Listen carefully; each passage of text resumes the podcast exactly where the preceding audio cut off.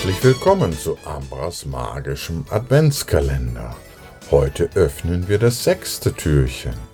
Es ist Nikolaustag und ich hoffe, ihr hattet gestern euren Schuh frisch geputzt schön vor die Tür gestellt und seid heute überrascht worden mit kleinen wunderbaren Leckereien. Aber wofür steht überhaupt Nikolaus? Was bedeutet er überhaupt?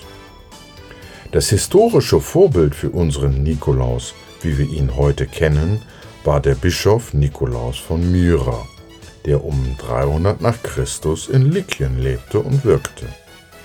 Er war außerdem der Vorläufer unseres heutigen Weihnachtsmannes.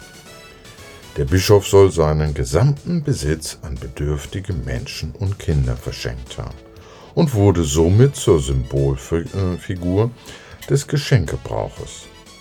Laut überliefertem Brauchtum beschenkt Nikolaus am 6. Dezember die braven Kinder, also heute. Den Unartigen hingegen droht er zusammen mit seinem Gesellenknecht Ruprecht mit der Rute. Diese Rute bringt der Knecht Ruprecht mit, wenn er zu den bösen Kindern kommt.